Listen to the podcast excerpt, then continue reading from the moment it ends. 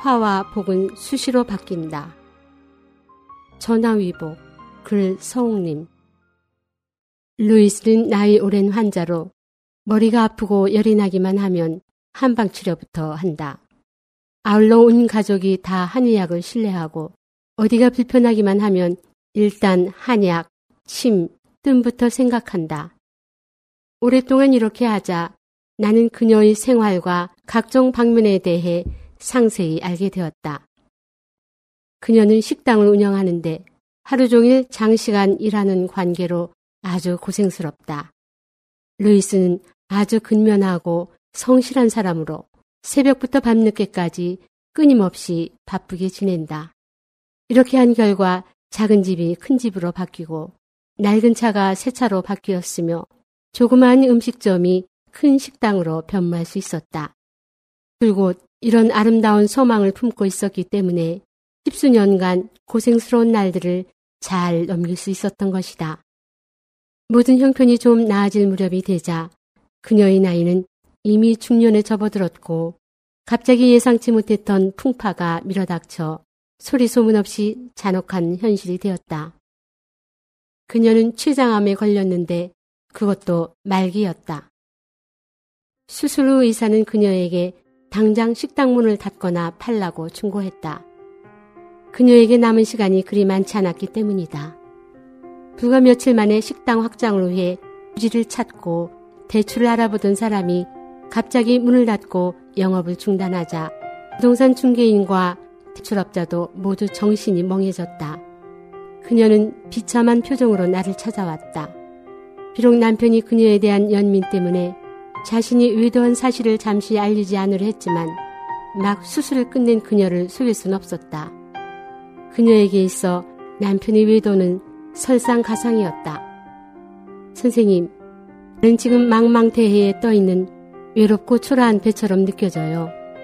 당장이라도 이 생명을 끊고 싶지만 또 생각해보면 좀 부질없는 것 같아요. 원래 그리 길지 않은 거라면 왜 촛불이 다 타버린 마지막 찰나에 다시 바람을 불어넣을까요? 병원에서는 항암 치료를 받으라고 하는데 저는 마치 계속 벌을 받는 것처럼 느껴져요. 앞으로 남은 매 순간이 더 이상 편안할 수 없다면 어떻게 해야 할까요? 여기까지 듣고 나니 내 마음도 편하지 않았다. 불과 며칠 사이에 활짝 웃던 그녀의 얼굴이 이렇게 곤혹스러운 표정으로 변한 것이다. 나는 그녀에게 물었다. 루이스, 당신은 스스로 곧 세상을 떠날 거라고 믿나요? 아니요. 당신은 더 이상의 노력을 포기하고 더는 질병에 맞서고 싶지 않은가요? 아니요. 봄날 산등성이에 활짝 핀 작은 꽃송이를 보신 적이 있나요?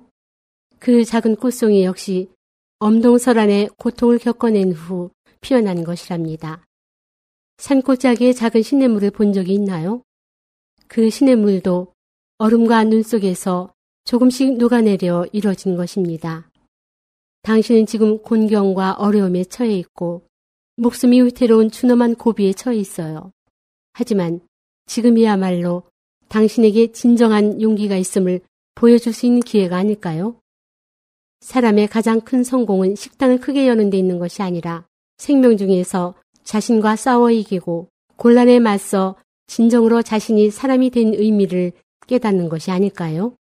나는 마치 자신에게 독백하듯이 가볍게 말을 꺼냈다. 그녀는 깊은 생각에 잠겼다. 선생님, 그럼 우리의 생명은 궁극적으로 누가 통제하고 있을까요? 대체 누가 사람의 수명을 결정하는 걸까요? 루이스의 어두웠던 안색이 점점 밝아지기 시작했고 눈빛 속에 한 가닥 희망이 드러났다. 글쎄요, 과연 누굴까요?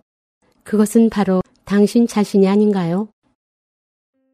당신의 생생세세, 당신의 업력의 보응, 당신의 인과 순환 등은 정말이지 당신 자신의 것이랍니다. 나는 참지 못하고 다시 말을 꺼냈다. 침묵 속에서 루이스가 갑자기 입을 열었다. 지금도 바로잡을 수 있을까요? 다시 새롭게 하기에는 이미 늦은 건 아닐까요? 이 병은 복일까요? 아니면 화일까요? 어쩌면 제 생명은 이제야 비로소 시작된 것이 아닐까요? 그녀는 마치 과거의 건강한 상태로 되돌아간 것 같았다. 나는 떠나는 그녀의 그림자를 보면서 선인들의 말씀을 떠올렸다. 화란 복이 의지하는 것이요. 복이란 화가 잠복된 것이다. 사실 세상에 절대적인 화와 복이란 없으며 모두 상대적인 것에 불과하다. 모든 것은 당신 자신이 어떻게 이해하고 어떻게 대처하는가에 달렸다. 애석한 것은 사람은 종종 단지 눈앞의 작은 것만을 본다는 것이다.